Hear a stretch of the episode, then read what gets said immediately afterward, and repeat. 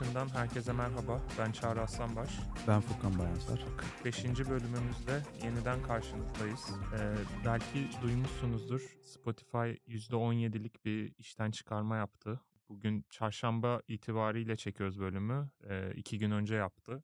Maalesef Furkan da etkilendi bundan. O yüzden biraz planda yoktu ama ilk bunu konuşarak başlayacağız. Ama şu an süreçler devam ediyor. Biraz İsveç'teki çalışan hakları sağ olsun mu diyelim. Hani onun bu sebeple bu süreç devam ediyor hala Furkan için. O yüzden çok da fazla detay veremeyebiliriz. Belki önümüzdeki bölümde daha detaylı konuşuruz netleşince bazı şeyler. Diyeyim ve sana bırakayım e, topu Furkan. Evet haftaya böyle bir giriş yapmış olduk. Pazartesi açıklandı. Bu layoff'tan etkilenme lafını da çok seviyorum. Biz bunun geyini çok yaptık da. Evet. Söyleyeyim fakirler e, işten kovulur. Zenginler layoff'tan etkilenir. Aslında kovulmak yani. bir Dediğin gibi İsveç yasalarına göre bir kişiyi böyle pat diye işten çıkaramıyorsun. Notice period dedikleri, e, Türkçe'de de ihbar süresi dediğimiz bir olay var. Yani en az 3 ay sen bir kişiyi işten çıkarmak istediğin zaman 3 ay o şirkette kalıyor. Çalışmaya devam ediyor aslında.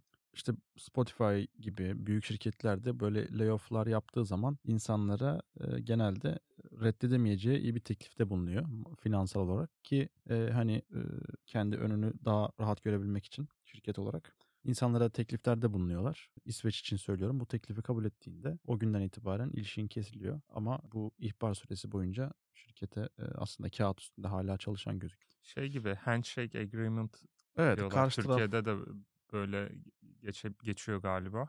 Aslında geldi şöyle el sıkışalım da Aynen. E, üzülmeyelim falan gibi. Karşılıklı anlaşmaya dayalı bir şey.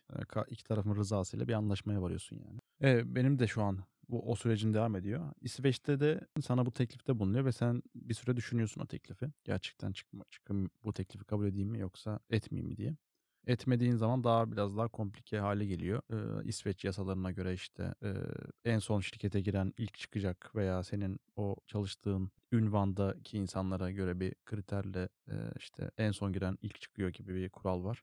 Benim de şu an o süreçteyim. Neden? Şimdi %17'lik bir etkilenme oldu tüm Spotify genelinde. Ben daha önce de bahsetmişimdir. Benim normal takımım platform takımı. Yani doğrudan Spotify'ın business'ına destek, e, business'ını etkileyecek bir durum da değildi yani. E, daha çok internal e, tool'lar geliştiriyorlardı data analizi için.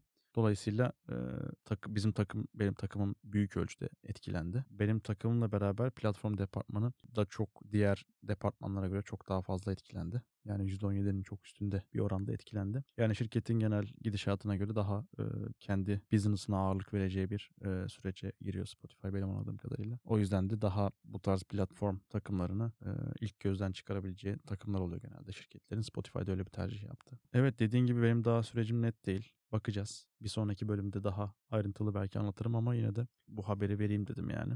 Verelim dedik podcast'imizde. Öyle bundan sonra büyük ihtimal yani teklifi kabul edersem İsveç'te iş arama sürecim başlayacak. Öyle. Yani vize durumundan da işte benim burada vize durumum var. Bu az önce bahsettiğim ihbar süresi kapsamında 3 ay şirkette çalışan gözüktüğüm için 3 ay kadar boyunca zaten burada iş arayabiliyorum rahat rahat. Bir de işten çıktığında resmi olarak İsveç devletinin sana verdiği bir 3 aylık süre oluyor iş bulmanın açısından. Yani şu an önümde bir 6 belki 7 aylık bir süre var iş bulmak için. O yüzden yeteri kadar zamanım var diye düşünüyorum. Gerçi bu İsveç yani genel global olarak ekonomik durgunluk var şu an. İş ilanları ne bileyim bir iki sene öncesine kadar yok o kadar yok fazla iş ilan yok ama yani 6 ay uzun bir süre olduğu için iş bulabileceğimi düşünüyorum. Bakalım göreceğiz. Yani 2 yıl öncesine kıyasla daha az olduğuna katılıyorum ama 2 yıl önce bence çok normalden fazlaydı. Yani hep o markette özel bir kötü bir ya da bir kemer sıkma politikası olmadığı sürece hep bu zamanki gibi oluyordu. O yüzden e, senin ve diğer etkilenen kişilerin çok kısa bir sürede kapış kapış gideceğinize eminim. Çünkü e, yani bedavaya sertifikalı iyi iş gücü yani evet. şu an e, başka yani Spotify'ın çünkü işe alım süreçleri e, iyi bence şey olarak yani sorumlu e, akıllı böyle işini takip eden insanları bir şekilde topluyorlar. O da ilginç bir durum. Belki onu başka bir bölüm konuşuruz. Bunu tabii tek şirket olarak yapmıyor Spotify. Bunu bir, bir sürü şirket yapıyor ama hani bunu her şirket yapamadığı için bir bildiği vardır deyip kapış kapış gideceğinizi düşünüyorum. şey diyebiliriz yani İsveç ve Almanya özellikle Hımm. bu tarz konularda cidden iyiler. İsveç'i tercih ederken e, ilk kriterim bu değildi tabii ki benim hani 3 yıl önce taşınırken ama e, bir şeyi buydu. Yani Amerika'da bir her an hayatın tepe taklak olacağı riski hissi belki öyle olmayacak ama işte sağlık şeyleri falan yani orada hiç yaşamadım. Biraz da e, kulaktan dolma bilgiler de var ama kesinlikle Avrupa'ya kıyasla daha iyi değil öyle söyleyeyim. Avrupa'nın da kendi içinde de çok iyi değil. İngiltere özellikle Brexit'ten sonra onlar da böyle Amerika Avrupa arasında Amerika'ya doğru gidiyor. Ee, onların süreçleri Avrupa'dan daha hızlı, Amerika'dan biraz daha yavaş oluyor. Ee, bu tarz şeyler o yüzden bizi dinleyen, bu sektörde çalışan, yurt dışında çalışmayı düşünen meslektaşlarımız ya da aynı sektörden kişiler varsa bu da mesela acaba hangi ülkeyi seçsem kriterlerine koyulabilecek etkenlerden biri bence. Tabii. Şey büyük avantaj benim bahsettiğim 3 aylık bir, eee, ihbar sürem var. Üstüne bir de İsveç yasalarına göre işten çıkarılınca 3 ay, eee, göçmenlere, eee, expat'lara da 3 ay daha süre veriyor iş bulması için. Dolayısıyla 6 aylık bir süren oluyor ki 6 ay çok iyi bir süre. Yani Evet. Am Amerika'da falan bu benim bildiğim 1-2 ay falan yani. Evet. Diyelim o zaman diğer planladığımız konuları konuşalım. Ben Cybertruck konuşmak istiyorum. Çünkü Hımm. hem teknoloji yani yaklaşık 10 aydır falan teknoloji konuşmuyoruz. Sen Teknoloji podcast'inde. Teknoloji podcast'inde. Bu arada teknoloji e, etiketiyle yani teknoloji alanında gözüküyoruz hala. Onu değiştirmeye çalışıyoruz. Bir türlü beceremedik. Yani artık çok da teknoloji konuşamadığımız için farklı konularda konuşmak istiyoruz. E, ama onun farkındayız. Cybertruck ben arabalara da ilgim var. Biraz o yüzden konuşmak istedim. E, fiyatı belli oldu öncelikle. E, 60.999 e, dolardan başlayan fiyatlarla e, piyasaya sürülecek. Bu hafta bu YouTube'da falan yeni ürün tanıtımı yapmasıyla ünlü birkaç kişinin e, kullanma fırsatı olmuş ve videoda paylaşmışlar. Onları biraz izledim. Özelliklerine baktım falan. Birkaç yorum not almıştım. Onları paylaşmak istiyorum. Öncelikle sen gördün mü cihazı? Cybertruck'ı görmüştüm. İlk, hani, Hı hı. bir, eee, sunum yapmıştı Elon Musk. Çekiçle mi vurmuştu camına? Cam kırılmıştı ama falan. Öyle bir sadece onu hatırlıyorum yani Evet. Cybertruck. Bir de böyle futuristik bir şey var. Görünümü var kamyonetin. Evet yani Kamyonet mi denmeli? Ne denir bilmiyorum. aslında kamyonet yani bizim Türk lügatımızda kamyonet oluyor. Bahsettiğin şey dışı paslanmaz çelikten yapma. İşte mermi falan geçirmiyor e, dediğine göre. Oradan başlayayım madem dış şeyden başladık. Çok kolay parmak izi tutan bir şey öncelikle. Yani böyle cep telefonunun arkası nasıl Hımm. zamanla ya da bilgisayarının dışı şey parmak izi olur. Arabada öyle oluyor. Şimdi bu ne kadar iyi bir şey bilmiyorum tabii. Mesela arabanın kapısı için bir kulp yok. Bu iki kapı arasında bir e, çıta gibi bir siyah bir şey var. O, onun en aşağı kapıya e, kapının başladığı yere geldiği yerde böyle tuşumsu bir şey var. Ona basınca pıt diye kapı atıyor böyle bir iki santimliğine. Sonra elini orada e, camın yanından o tuşu bastığın yerin hafif aşağısından böyle kıskaç gibi takıp çekiyorsun. Böylece parmak izin kalmıyor. Ama bunu bilmek lazım tabii. Ve Hımm. insan ilk e, refleks olarak öyle yapmayabilir. Yani lönk diye şeyden çekebilir. Ve daha önceden e, bunu galiba anlatmıştım bir önceki bölümlerden birinde de bu Tesla zedeler gibi bir şey var. E, Norveç menşeli bir Tesla zede grubu.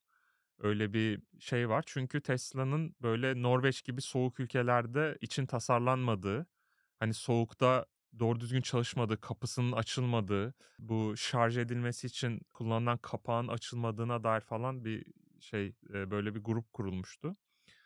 Şimdi açıklarken şey demişler işte bir inçten düşük bir kalınlıkta buz yapılırsa bile bu kapı açılacak, o tuş çalışacak falan denmiş. Belki oraya bir atıf yapılıyor bilmiyorum. Çünkü Amerika'da yani Alaska ya da bazı e, kuzey şeyleri dışında bu kadar dert olacağını sanmıyorum.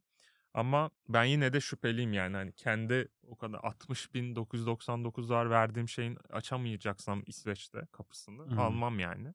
Araba çok köşeli yani ve e, izlediğim yol- videolardan birinde şey dedim e, şey dedi video hazırlayan kişi şey kesim olduğu için ona ne denir bilmiyorum hani CNC falan gibi. Yani o o kesim birebir aynı değil yani küçük ufak e, rötuşlar değiş arabalarda olabilirmiş yani böyle seri üretim gibi ama o köşedeki mesela biri daha sivri ya da biri daha e, yan ta- plakaya bir milim belki yani bir milimden de az bir şeyle daha yakın ya da uzak olabilir e, gibi bir şey dedi. Bir de çok köşeli ya. Yani bu araba bir kazaya karışsa e, yani bir arabaya önden çarp, e, arkadan çarpsa mesela o ön kaportasının köşesi birine ekstra zarar verebilir yani. Hımm. Bir de paslanmaz çelik olduğu için. Biraz o bana saçma geldi. Ön bag, ön şeyi de arka şeyi de bagaj. Ön tarafındaki bagaj güzel. E, çok büyük değil ama iki tane e, uçak kabin içi e, bagaj alabiliyor.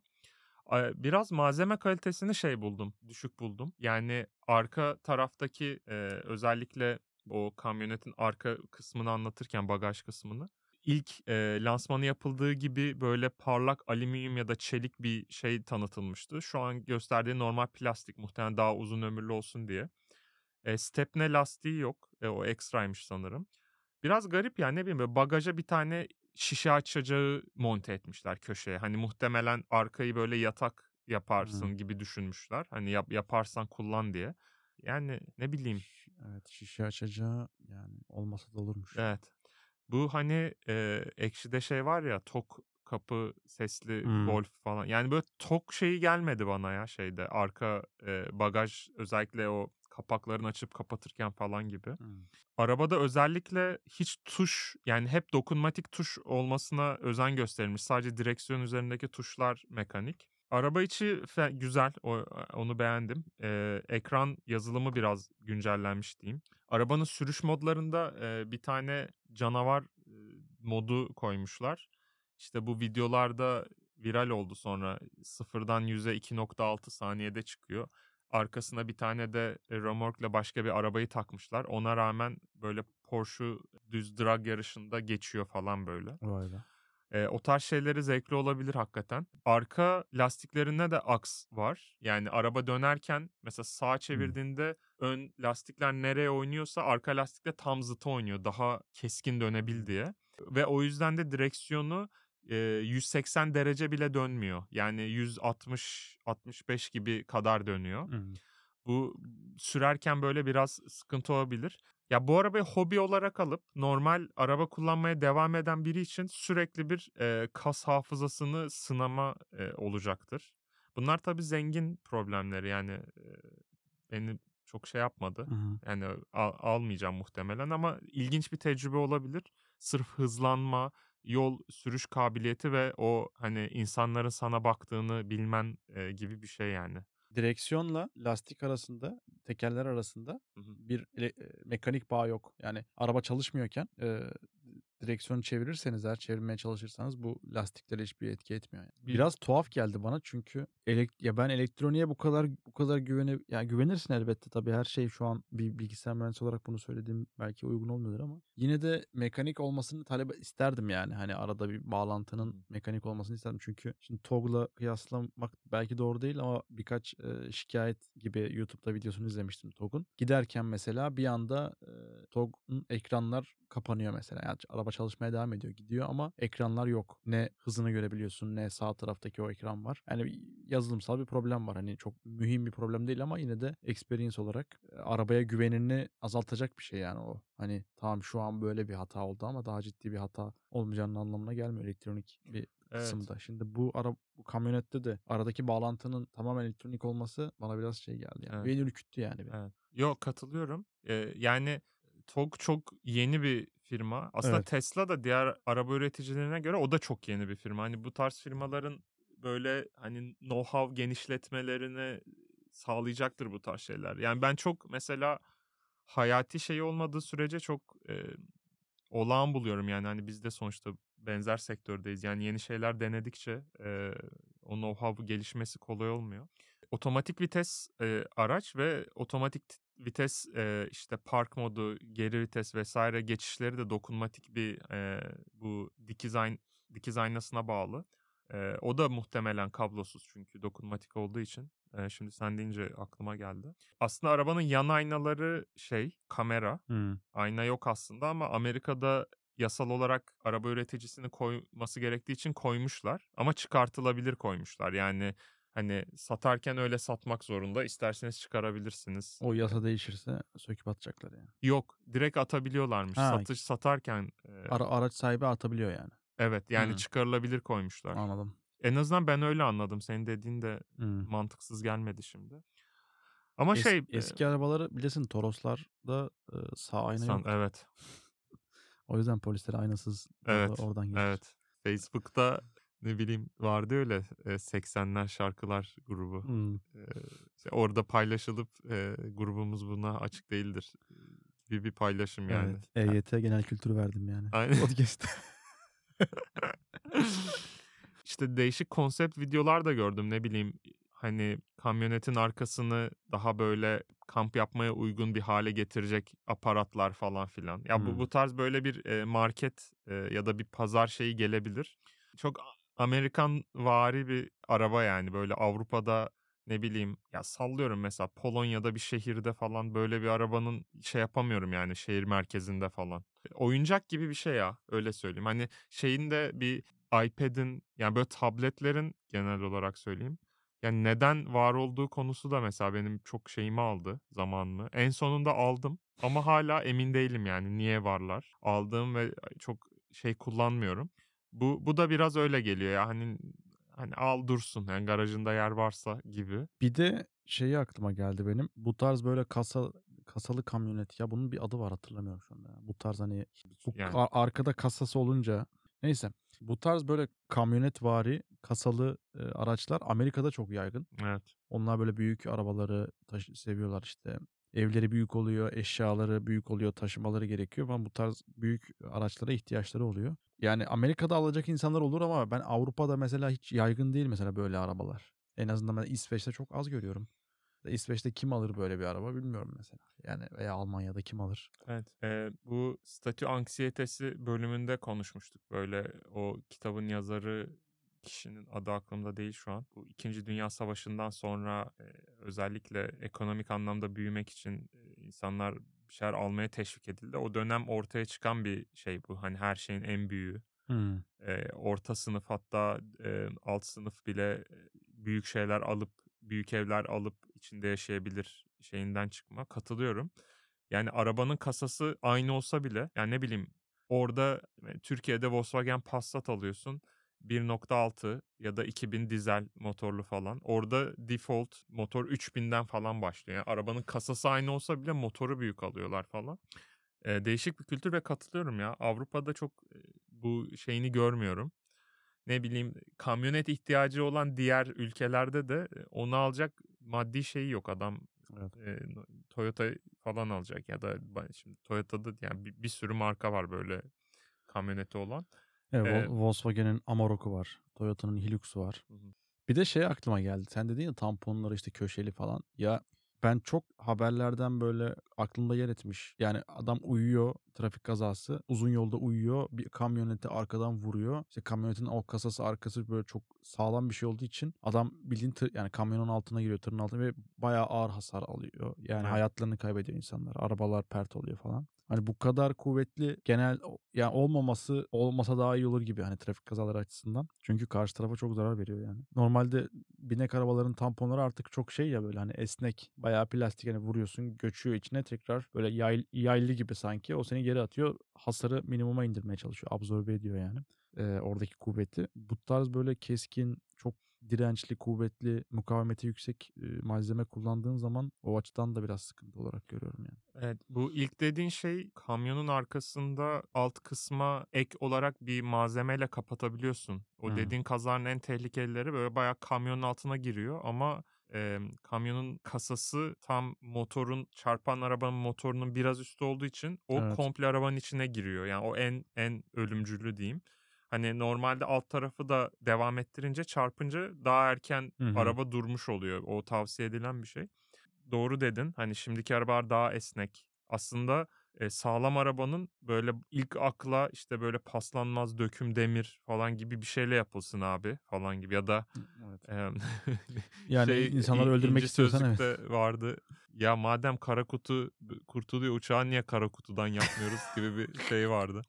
İşte o aslında biraz katının absorbe edip şeyi yayması lazım o stresi. Yoksa direkt içindeki insandan çıkarıyor o stresi. Yani Aynen hani böyle öyle. çok saçma bir şekilde e, hiç vücudunda yara almayıp e, o şeyle o dalgayla ölme ihtimali ya da zarar görme ihtimali var insanların. Ama bu e, Cybertron tampon kısmı dediğin gibi yanlış anlamadıysan yani komple paslanmaz çelik değil. Ama tabii kazanın yani kazayı darbe arabanın darbeye aldığı açı yerde e, göre de yani ne bileyim diğer normal bildiğimiz e, alış alışa geldiğimiz araba malzemesine göre bence kesinlikle dezavantajı var gibi duruyor yani. Hmm. Ya bir yayaya çarptığını düşünüyorum. Yani kö- köşesi falan gelse yani hani hiçbir şey olmayacak insana bile tehlike ölüme götürebilir yani. Biraz ba- bana o yüzden saçma geldi. Ya bu sanki askeri projeymiş de son anda vazgeçmişler gibi bir şey var yani. Çok şey gözüküyor araba. Ee, Cybertruck. Evet ya da böyle çok "Abi bir şey yapalım da aklını alalım insanların hani Evet. şeyi. Ya biraz evet ama o prototip hissini verdi bana şeyde. Ee, belki ileriki sürümlerinde daha şey olur ama böyle seri üretilmiş hissi vermedi. Hani anlatabildim mi? Hmm. Böyle bir şeyin üç farklı prototipi eline geçer ya hep minik saçma rötuş değişiklikleri vardır böyle belli yani bir 3D printer'da yapılmış yani falan. Hmm. Hani o anlamda olabilir. Biraz tabii bu paslanmaz çelik olduğu için onu inceltip böyle saç haline getirip işte kaporta ya da arabanın dış malzemesi yapmak için de daha farklı bir pres yöntemi kullanılmış. Biraz da hani onun da belki ilk denemeleri olduğu için Hmm. biraz o da yeni bir teknoloji gibi şey yapılabilir. Ama bu e, Build kitabındaki e, anlatılan gibi bu bu V1 yani aslında bu ürünün. E, V1'i şeyler alır. Gerçekten bunun Early adapterlar. Early adapter'lar çok ilgilenen. Aslında burada ben oluyorum bu ama o kadar e, parayı harcamam buna yani. Bana uyuyor ama o parayı harcamam. Bunun V2'yi e, beklemek lazım. Evet. Yatırım tavsiyesi değildir. Bir de Build kitabına referans verdik şimdi. Orada en, en çok üstünde durduğu şey vardı. e, bir konu vardı yani bir yapacağınız ürün bir problemi çözsün. Bu neyi çözüyor? Bu neyi Güzel. çözüyor soracağım evet. Sorun sorun bu. Ama Steve Jobs da şey demiş. İnsanların ihtiyacını siz yaratırsınız. Hani onlar şey yapmaz. Güzel. Belki şu an neyi çözdüğünü bilmiyoruz. Henry Ford'un bir sözünü söyleyip konuyu belki öyle kapatabiliriz. Ben insanlara e, ne demişti ya bir dakika. Robert Bosch'un sözünü söyleyeyim. Seni Söyle bakalım sen onu söyle. Ben onun, arada onu düşüneyim. itibar kaybedeceğime müşteri kaybederim gibi bir lafı vardır. Çok iyi. Henry Ford'un sözü de şeydi. Ben e, insanlara araba icat etmeden önce arabayı, ben insanlara e, neye ihtiyacınız var diye sorsam daha hızlı atlara diye cevap verirlerdi. Ama ben arabayı icat ettim diyor. Kitap mitap okuyor musun? Ya onları konuşmadık. Ne izliyorsun? Biraz Ha, şeyle açtık bölümü. evet kitap yeni bir kitaba baş yeni bir kitaba başlamadım henüz. İşte bu haftaya biraz hızlı girdik. Biraz meşguldüm yani malum layoff'tan dolayı. Şimdi daha çok vaktim olacak gibi. O yüzden kitap daha istediğim kitapları daha hızlı okuyabilirim gibime geliyor. İzlediğim olarak da Morning Show diye bir dizi izliyorduk. Apple TV'de onun 3. sezonunu bitirdik. Yani güzel bir dizi ama ben yani gitgide dizide çok şey oldu. Yani diziden e, diziyi anlamak için biraz böyle Amerikan iç politikasını da bilmek gerekiyor. Oradaki iki ayrı, iki farklı kampı iyi anlamak gerekiyor veya oradaki algıyı iyi anlamak gerekiyor. Çünkü dizi hep bana öyle geldi ki dizi hep bir propaganda e, makinesine dönmüş yavaş yavaş yani Hmm. 3. sezondan itibaren. Yani demokratları çok progresif ve çok ilerici bir şekilde e, lanse edip diğer tarafı da daha böyle biraz cahil gösterme e, meylinde, eğiliminde dizi. Ben içine giremediğim için Amerikan iç politikasının orada yaşamıyorum yani bilmiyorum o mevzuları. Bana biraz yapay geldi ama belki de gerçekten böyle faydalı oluyordur yani böyle diziler. Ama değindiği konular güncel konular işte cancel culture, işte kadın hakları, işte eşcinsel hakları, iş yerindeki kadınların yaşadığı şeyler, yaşadığı zorluklar gibi hani bu tarz aslında hassas konuları işliyor. O, o açıdan güzel. Tavsiye ediyorum. Ama gitgide dediğim gibi daha böyle yanlı bir tarafa doğru gidiyor Hı hı. gitti dizi. Bir de böyle çok mesela son sezonda bir karakter dahil oluyor. O karakter böyle Cybertruck'ta konuşmuşken yani çok belli ki E- Elon Musk'ı tasvir eden bir karakter geliyor şeye e, diziye. Şimdi spoiler vermeyeyim ama yani çok böyle kör göze parmak derler yani. Ben dizilerde o öyle olunca keyif almıyorum. Yani bana çok mesaj veriyor yani işte Elon Musk olduğu çok belli bir adam ve onun yaptığı hareketler o dizinin yazarların, senaristlerinin politik görüşünü çok çok çok ya- yansıtıyor. Yani ne demek istediğini böyle çok bana belli ediyor. Bana biraz hani bir yerden sonra propaganda gibi geldi. Hı. Ama işte tavsiye edebilirim yani. Bu arada şimdi şey deyince aklıma geldi. Bu Mehmet Demirkol'un Sokrates'te haftalık çıkardığı bir talk show programı var. Orada son bölüme Sarp Apak katıldı. Bu Ölümlü Dünya 2 Hıı. yeni vizyona girdi ya. Orada böyle konu şeye geldi. Eee, Sarp Apak şey dedi. Cidden böyle bir hak verdim yani. İşte eski dizilere bakıyoruz ya mesela 2008'de ya da daha da eski falan. Böyle şu an izlediğimizde bir bir yapmacıklık hissediyoruz o dizileri. Hı hı. Yani efsaneleri izliyoruz. Hani ne bileyim yani işte biz şimdi Ezel'i izliyoruz mesela. Çok güzel dizi ama şeyler var böyle. Ya nasıl iz- izlemişiz şunu Hı. falan diyoruz. Yani şunu derken şu- bir bölümdeki bir olay örgüsü ufak bir o bölüme özgü bir olay örgüsünde bir saçma bir uymazlık var yani. O şey diyor yani Türkiye'de dizi sektörü çok iyi. Yani çok iyi bir know-how var ve zamanla gelişti bu. Türk seyircisi de zamanla kendisini geliştirdi. Şu an çok yani Türk Türk e, dizi seyircisi 20-30 yıldır dizi izliyor düzenli. Çünkü çok fazla dizi var ve o kadar iyiler ki artık daha iyi şeyleri istiyorlar ve o kaliteyi ayırt edebiliyorlar. O yüzden mesela şu an ne bileyim Lübnan'a falan dizi satıyoruz ya. Yani e, ihraç ediyoruz. Evet. İşte Aşkı Memnu'yu sürekli izliyorlar, beğeniyorlar. İşte ne bileyim kavak yerlerini beğeniyorlar. Böyle şey oluyor ya bizde. Abi nasıl beğeniyorlar? 2023'teyiz ya falan gibi. Aslında Türk dizi izleyicisinin seviye atlamasının sonucu. Evet. Biraz o hani o kaliteyi arttırması ya onu onu dinledim hakikaten dedim ya. Ee, bi- biz yani eski dizileri biraz romantiklikten hani dönüp izliyoruz ama ne bileyim böyle eski, eskiden olan her dizi izlemiyoruz. Ya çünkü dayanamıyorsun yani. Biraz hı. tabii bizim artık biz daha hemen uyarılıyoruz böyle şey olarak böyle hemen olay değişsin, hızlı aksın. Yani bir saat birbirine bakmasın insanlar falan diyoruz. O yüzden hak verdim. Ben de şeyi izliyorum. Bu Beckham'ın belgeseline başladım. Hıı. Ya yıllar önce otobiyografisini okumuştum. Biraz onun yani benzer tabii e, hikaye. Ee, o anlamda o kitabı ok- okuduğum şeyi hatırladım yani kitabı hatırlattı direkt.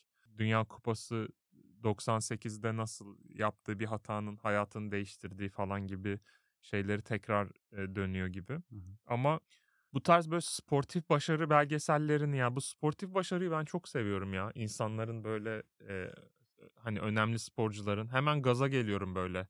Ben nasıl ben de bir şeylerde başarılı olayım falan hissi geliyor bana böyle. Yine o his geldi yani. E, gider muhtemelen böyle çok uzun sürmez. Ama nasıl inspiring yani. Evet. E, böyle Türkçesi neydi ya onun? İlham verici. Aynen. İlham verici bir böyle spor belgeseli. Sadece spor da değil. Hani bir şeyi iyi yapan e, kişilerin belgeseller, bel- belgeselleri bana iyi hissettiriyor. Tabii yaşıtım değilse, yaşıtım olunca bir şey oluyorum. İmreniyorum yani. Hani ulan biz niye yapamadık Hımm. falan gibi. Ama artık o yaşa geldik. Geldik evet. O yüzden Beckham falan. İzlerken onu da fark ettim. İşte dok- 98-99 Şampiyonlar Ligi, UEFA Şampiyonlar Ligi çeyrek final maçını veriyor. Abi iki takımın da 11'ini ezbere biliyorum ya. Hangisinin güçlü ve zayıf yönleri neler, ha- nerede oynar, hangi takımlarda oynadı falan. Ya şu an hiçbirinden haberim yok yani. O da belki de o yüzden e, olabilir. Hıı. Evet, e, Seçil Erzan ve bu futbolcuların fonlarıyla ilgili konuşalım diyorduk. Onu belki bir sonraki bölüme eğer gündemin yani tazeliğini yitirmezse bu konu e, değiniriz. E, diyelim ve bu bölümü kapatalım. Bizi dinlediğiniz için teşekkür ederiz. Bir sonraki bölümde görüşmek üzere. Hoşçakalın. Görüşmek üzere. Hoşça kalın.